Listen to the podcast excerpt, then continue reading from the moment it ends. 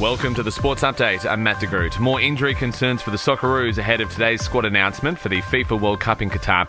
Captain Matt Ryan has knee problems, according to his Danish club. There's also talk goalkeeper Mitch Langerak has failed to make the squad. Three club bosses will meet with NRL chief Andrew Abdo today for urgent talks as the Codes' funding battle continues.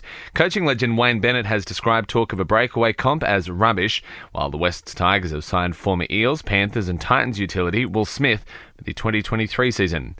Former cricket all-rounder Shane Watson believes coach Andrew McDonald and selector George Bailey need to be held accountable for Australia's poor T20 World Cup defence.